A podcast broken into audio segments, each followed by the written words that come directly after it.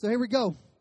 We are in Joshua chapter 7. If you have a Bible, we are in Joshua chapter 7. If you need a Bible, if you just want to slip your hand up, uh, we'd love to be able to, uh, to give, uh, put one of these into your hand. Uh, Joshua chapter 7 is going to be page 157. You know, as we begin to look at this, Moses, years before the Israelites moved into the promised land, he described this promised land as a land of hills and valleys. And you know, when we think about the Israelites, we think about what they knew. They knew Egypt. Egypt was a flat and kind of monotonous land. And so when, when Moses gave this description of the promised land, it was a contrast to anything they had ever known. It's kind of like if you've ever lived in the Midwest where it's just flat and nothing. And then you come out to the great Pacific Northwest, God's country out here. You look and you say, man, this is a beautiful place. This is so much better than where we were.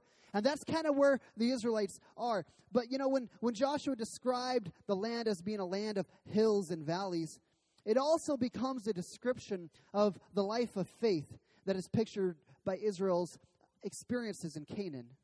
I mean, by faith, uh, we claim our inheritance in Christ, yet in our relationship with Christ, in, in, in, our, in our faith, we have these, these, these hills and these valleys. We have these mountaintop experiences that are great and wonderful, but then we also have discouragement and we have valleys. And it's almost as if the, the mountaintop experiences wouldn't be possible without the valleys. Chapter 7 begins with this uh, crazy word called but. It's a big word called but.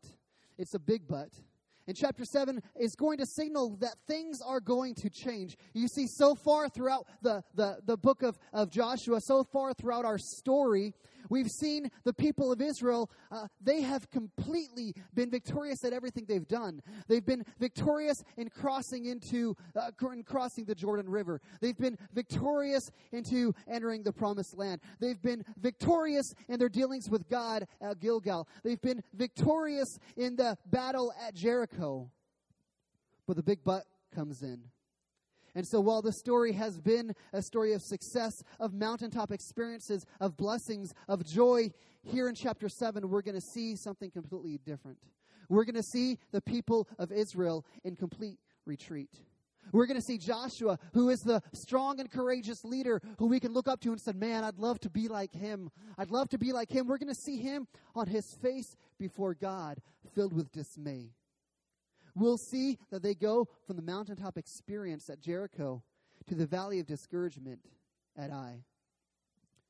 So we're going to be in Joshua chapter 7. Would you pray with me? Lord, as we are uh, ready just to open up your word, God, I pray that you would put the distractions out of our mind. I pray that you would allow us to focus in here for the next 35 minutes or so, that we would hear not just from the pastor, but God, we would hear from you.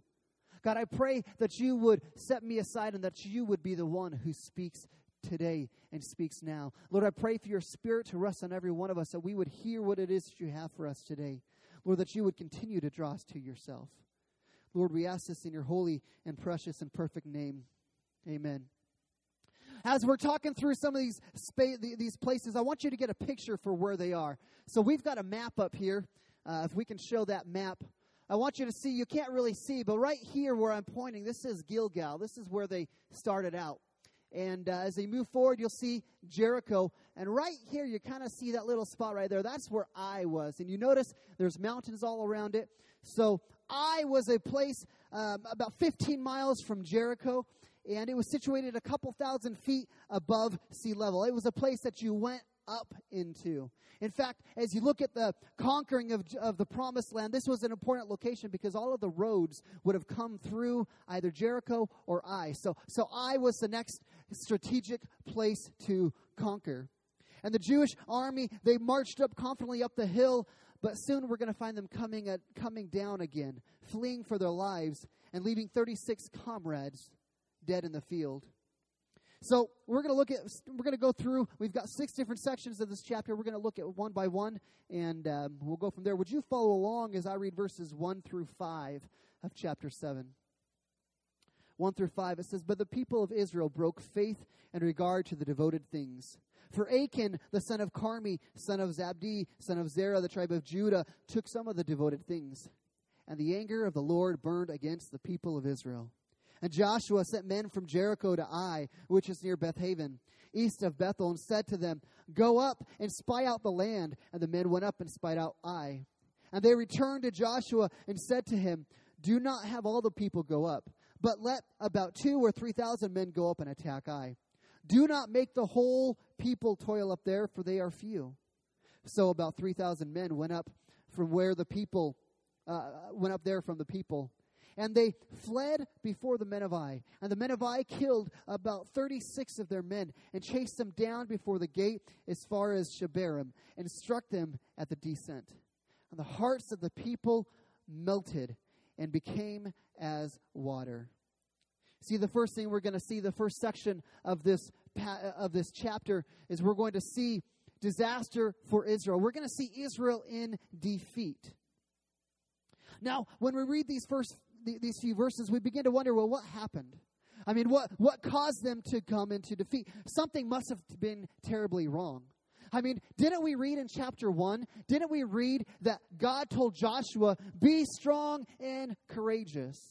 We read that God told Joshua, "Fear not, for I am with you wherever you go. I will never leave you nor forsake you." And in fact, God said to Joshua, He said, Every place that the sole of your foot will tread upon, I have given you that land. So we hear these promises and we read that the Israelites now are on retreat after the attack at Ai. We read of 36 soldiers who were killed in battle. And we have to look and we have to say, something went wrong. Something isn't right here. You know, and as we start reading through these verses, we can begin to find maybe some possible reasons as to why they were defeated at Ai. I mean, you look at verses 3 and 4. Verses 3 and 4 says, And they returned to Joshua and said to him, Do not have all the people go up, but only let two or three thousand men go and attack Ai. Don't make, a, don't make the whole people go up there, for there are only a few. So Joshua sent about 3,000 men. I mean, it would be easy for us to look at those verses and say, Well, I know why Israel was defeated. They were overconfident. They had too much self confidence in themselves. They said, hey, that's a small city. You know, we just conquered Jericho, and Ai, that's just a little city. That's like Selah compared to Yakima. You know, we don't need to send the whole army up there. And, and so we could say, hey, the reason that they were defeated was because they were too self confident. And you know, that preaches well, right? I mean, on Father's Day, we could stand up here and we could preach, hey, you know, don't be self confident or you'll go into defeat, and we'll feel really good about ourselves and walk out feeling good.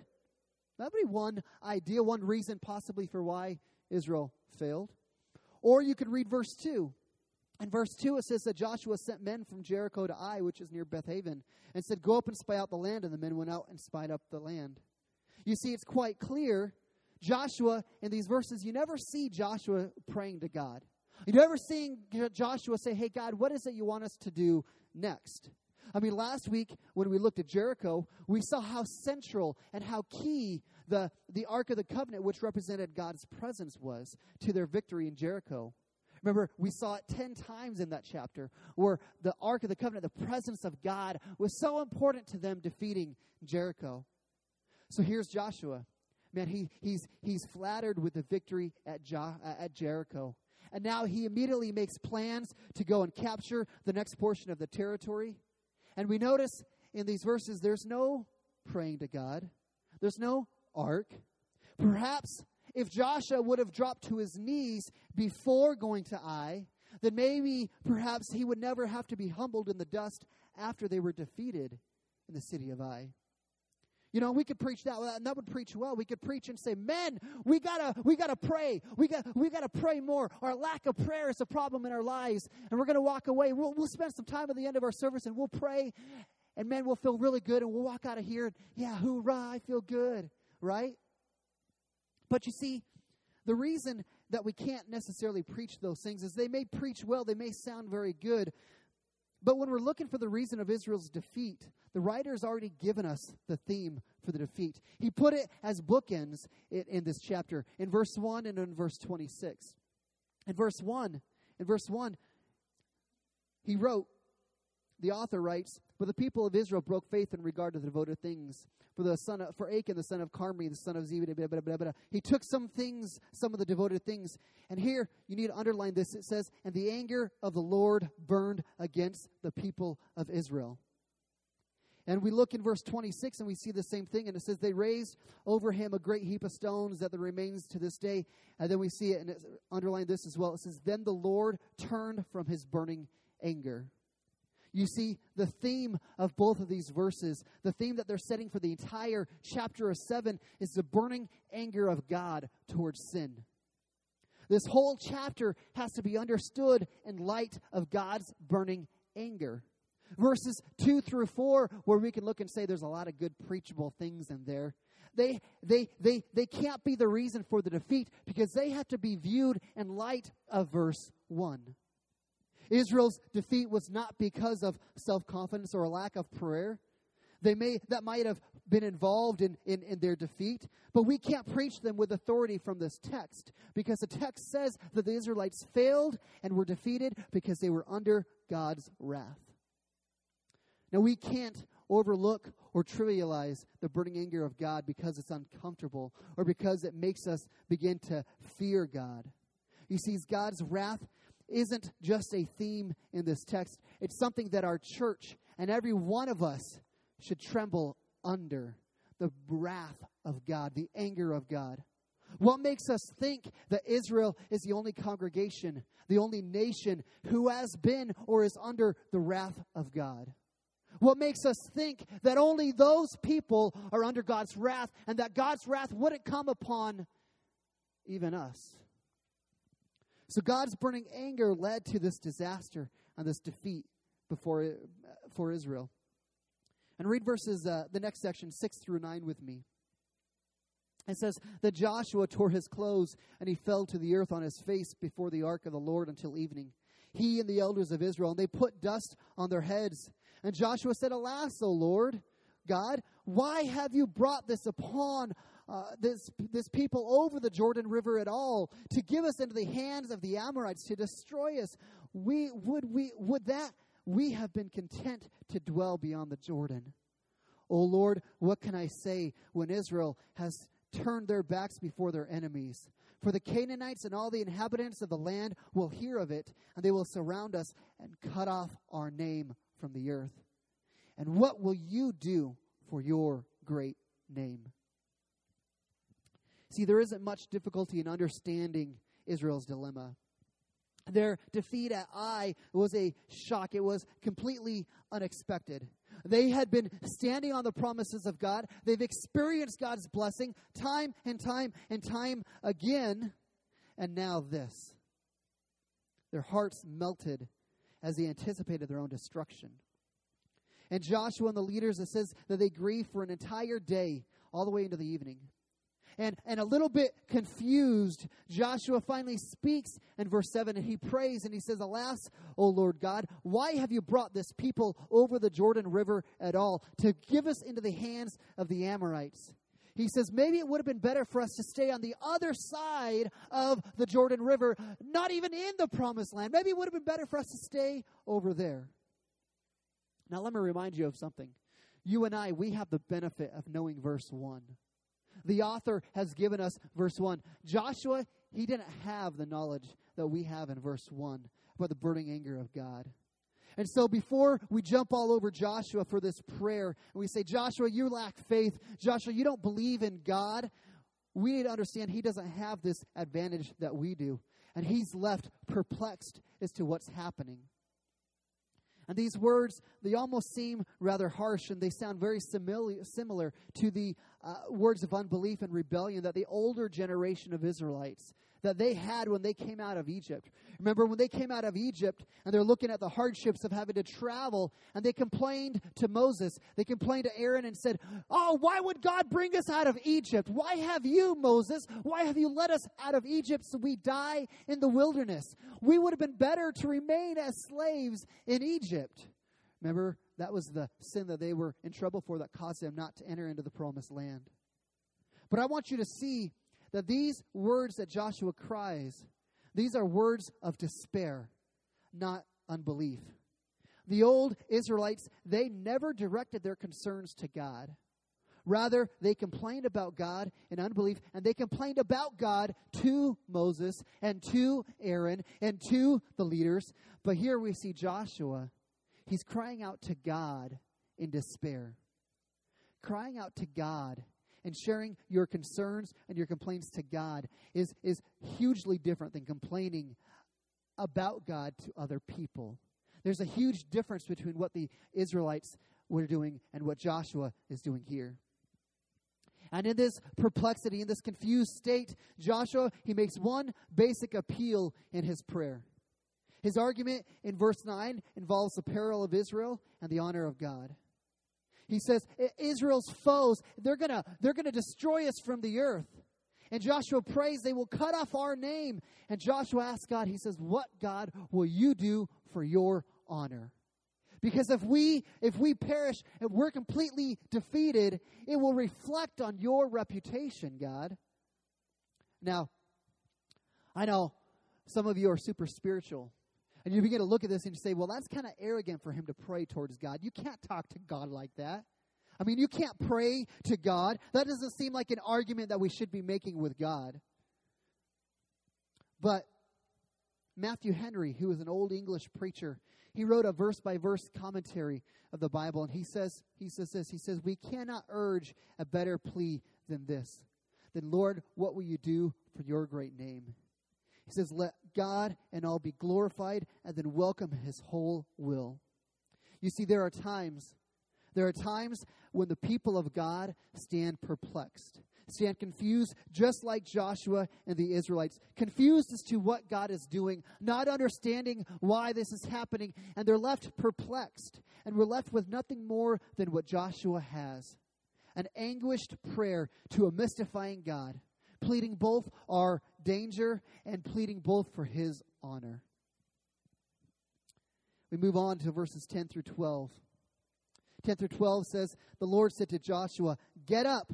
Why have you fallen on your face? Israel has sinned. They have transgressed my covenant that I have commanded them. They have taken some of the devoted things. They have stolen and lied and put them among their own belongings. Therefore, the people of Israel cannot stand before their enemies. They have turned their backs before their enemies because they have become devoted for destruction. He says, I will be with you no more unless you destroy the devoted things from among you. See, here we see the divine revelation of the problem. The divine revelation of the problem. Here, God reveals the problem they're facing. Now, there's a couple things that we have to notice about these couple of verses. Notice the plural aspect on identifying these sins. Look at look look at these. Verse 11, God writes, Israel has sinned. Israel has sinned. It says, they have transgressed. It says, they have taken some of the devoted things. It says, they have stolen and lied and put them among their belongings.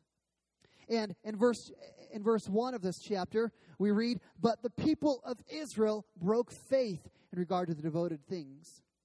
Now, when I read this, I begin to wonder and I say, Well, I thought Achan was the one who sinned. I thought verse 1 says Achan is the one who took some of the devoted things. So why do we see all this pluralness? You see, the verdict from heaven was not that Achan had sinned, but rather that Israel as a whole was responsible for the sin. One man failed, but the whole army was defeated. You see, the children of Israel, they were one nation. They were brought to redemption as one man. And all of them were completely one complete entity. And God was dealing them dealing with them as a corporate body through whom his purposes for men were to be fulfilled. And I know we live in, in this modernistic 21st century individualistic society. And we look and say, well, it's not fair. It's not fair that one man sins, yet the whole nation is going to be punished for that. You see, it was this one man's sin, so why does everybody have to be punished? And we might even complain and say, God, you're not a very fair God. God, you're kind of mean. But I'll tell you, we would be better to fear God rather than complain about him here. We would be better to fear because one man's sin turned away God's presence from a whole group of people. We would do we would do better to fear God because a man's whole household was drawn into his punishment. I know in our modern day, politically correct society, we have these tame views of sin. And we don't ever recognize the, the contagious power of sin around us.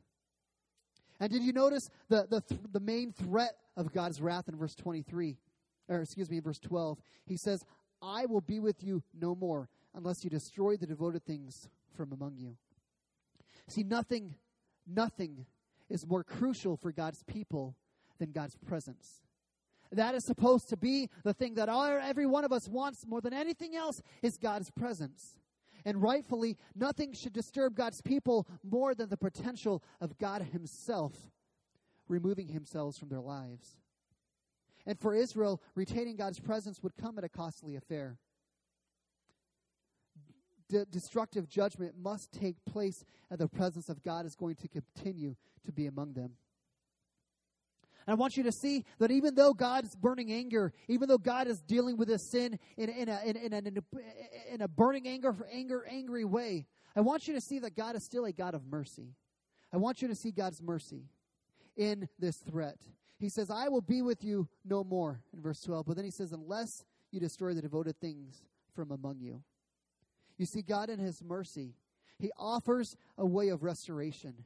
He offers a way to restore the relationship between God and his people.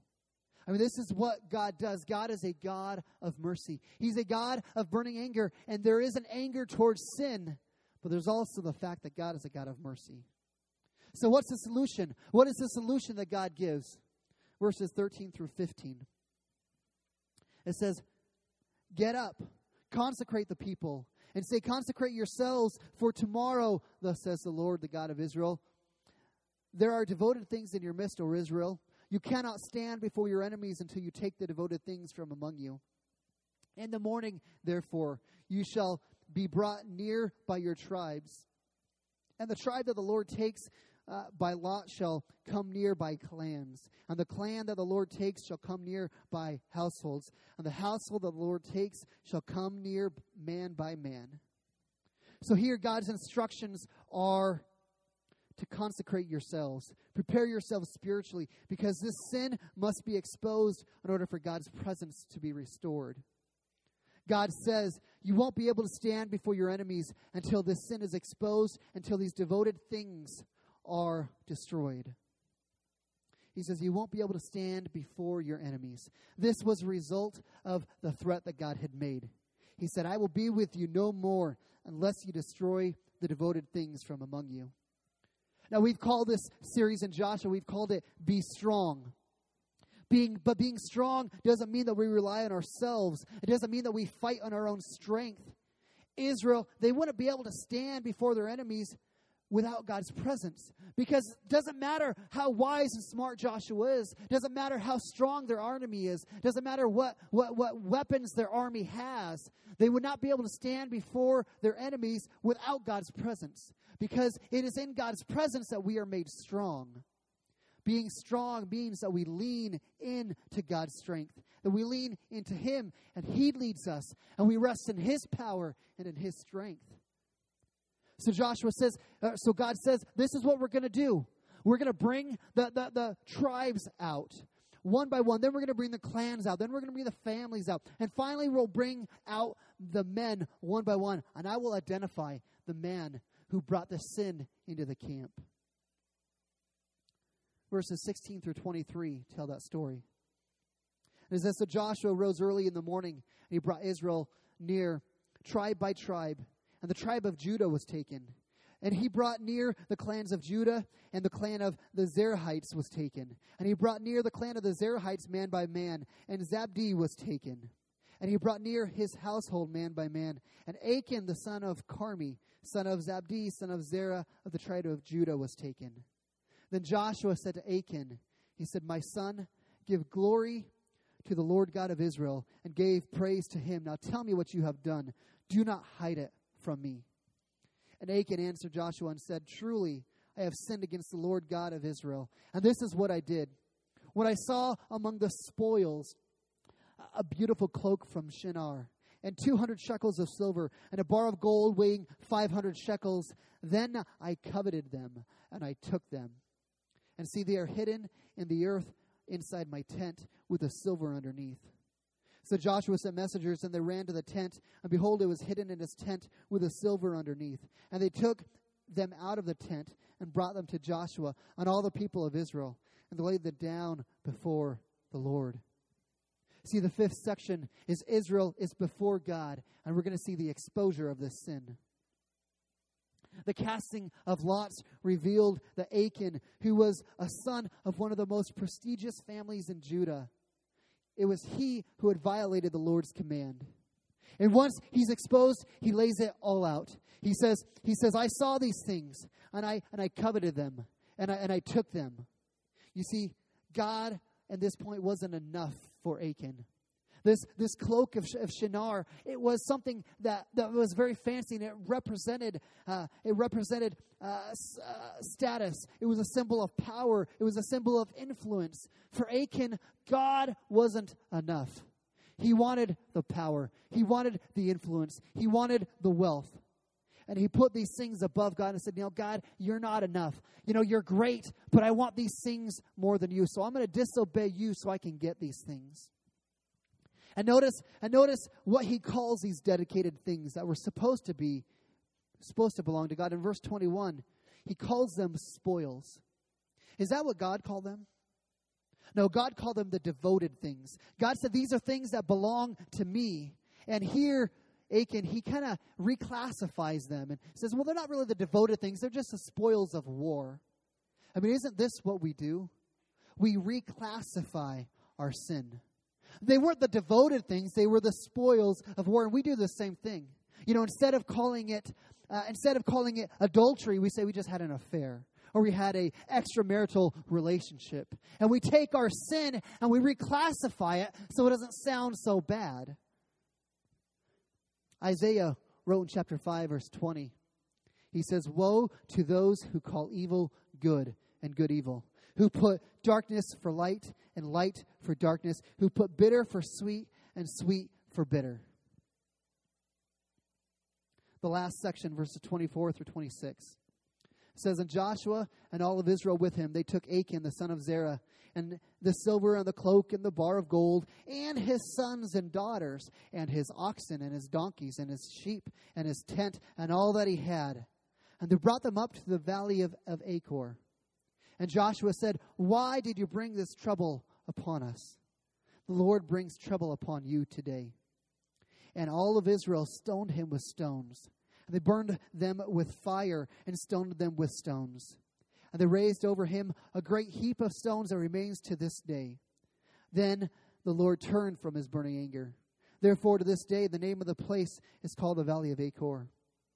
See, I want you to see that, that not merely was Achan affected by his sin, but I want you to see that his whole family, his livestock, his possessions, they all experience this extreme penalty.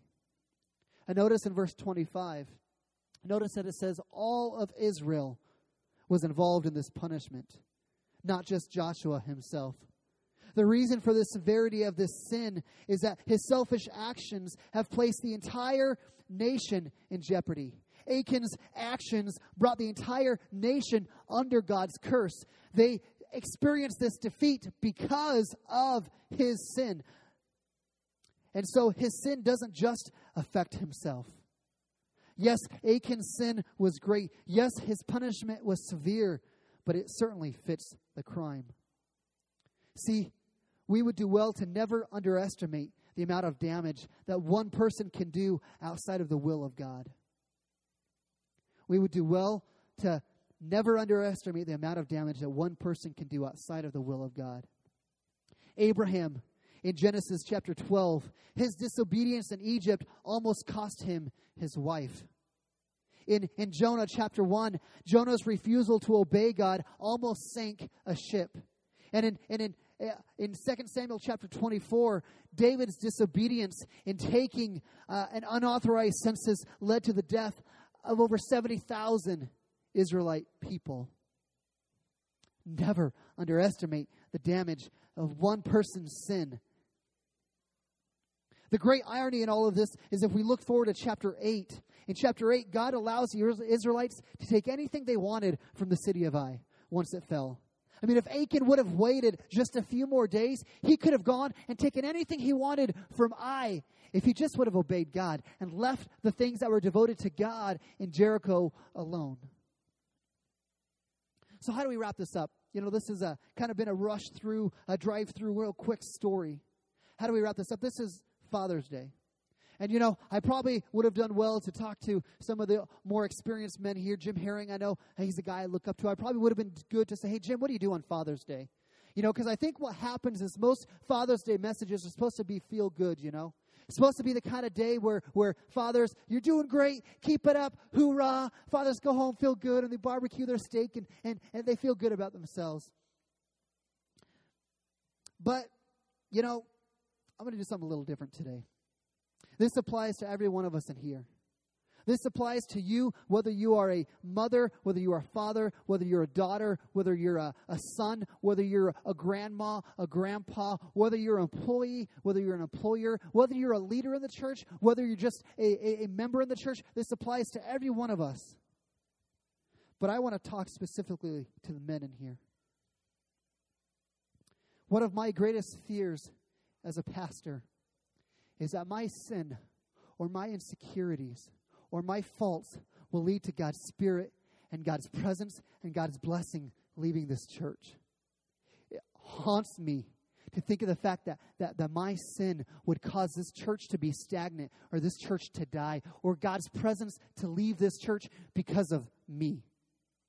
And I know the Hebrews 13 says that one day I will give an account for how I lead this church. And my overwhelming fear is that my sin and my faults would keep God from blessing this church and keep God from growing this church and keep God from uh, allowing more people to come to know Christ and to make Christ known all over this city. Men, do you realize? Do you, do you realize that your family, your home is your first church? That is your church. You are called as the leader of your family. You are your family's first and primary pastor. I'm a resource to you. The church is a resource to you. But that home, that family is your church. You are their spiritual leader. You are responsible for them. I don't know if you're sitting there saying, "Well, I didn't sign I didn't sign up for that. I didn't realize that coming in." You are their spiritual leader. And I don't know how many of you have had dads who've been great dads who were always there, always, always like the dads in the show or dads in the video that are, you know, always taking you to Disneyland and always working hard. Or maybe you had the dad who wasn't a very good example. Maybe you had the dad who was never around, who was absent. Let me just ask, you can raise your hand, how many of you have been affected by your father's sin? How many of you can say, I've got dad issues because of what happened to me while I was growing up? The reality is, there are so many people around us with these kind of dad issues. Because of what dad didn't do, because of what dad did do, we have dad issues. Men, can you imagine what it would have been going through Achan's little children's minds as they're being brought out to be stoned? Can you imagine his little girl and his little boy looking up at dad as the stones are getting ready to be thrown because of what their dad did? Can you imagine what their little kids are thinking? Don't you dare take your sin for granted. Don't you dare believe that your sin is just yours and it doesn't have an effect on those around you. Don't you dare let your faults and your bad habits be things that you just tolerate and you just say, "Well, that's just the way I am. It's not my fault. It's just it's just the way I was created." Don't you dare let that become your excuse. Granted, you probably won't be called out in front of the church to have you and your family stoned. But man, your sin, whether they are sins of commission, things you do, or whether they're sins of omission, things you never do, conversations you never have, lines you never draw. They will affect your family. They will affect their future. They will affect the outcome of their life. They will affect whether your ch- kids choose to follow Christ or not. Men, every time you pursue your own self glory, every time you covet what you don't have, every time you worship comfort instead of following after God, every time you refuse to sacrifice, every time you blow up in anger, every time you lead, let your you lead in your pride, every time you refuse to lead as a loving husband, every time you refuse to love your children, every time you refuse to love your neighbor, Man, every time you're unwilling to forgive, man, every time you click on that secret pornography site on your phone or on your computer, man, every time you permit your daughter to dress immodestly, every time you have a hard day and instead of coming home and turning to God for comfort and strength, you turn to the bottle in the fridge. Every time you live as though your life Every time you live, your life is so God isn't enough and ultimate. Despite what you say in your words, your actions will speak louder than that. And then not only will it destroy yourself, but it will have an effect on your family. And can you imagine standing before God, looking at the story of your kids' lives, and say, Man, this was because of my choice here. This was because of the way I treated my wife here. This was because I wasn't willing to draw the line in the sand. This was because I allowed sin in my life. Can you imagine? There's an author by the name of Tim Challies. And he says this He says, Sometimes the greatest gift that fathers can give to your family is a silent and hidden decision to refrain from pursuing sin. Men, the bar is set high. Our lives and our choices and our sin, it will have an effect on our families. And, and, and the cost, the stakes are ultimate. Men, the stakes are ultimate for our families. And I fear, I fear that my sins and my failure, I fear that my family will suffer and even be destroyed because I don't want to deal with hard things because it's easy to gloss it over instead of doing hard things. But I'm thankful that God is a God of mercy. That even in the midst of God's burning anger towards your sin and towards my sin, God is still a God of mercy. And He knows, dads, that we won't be perfect. Dads, He knows that we will fail. He knows that we will mess up. And this is why, men, if we're going to lead our families, we have to continually look to the cross, time and time and time again. We have to show our families that, yes, when we sin, we take it to the cross. We humble ourselves before God. We repent. You know what repent means? It means to acknowledge that we were wrong. And it means that we take responsibility for our sin. We repent and we seek God's grace and we walk in God's strength and in God's power. Because this is how we become strong. Man, I don't care what your paycheck is. I don't care how much you can deadlift. I don't care how strong you think you are.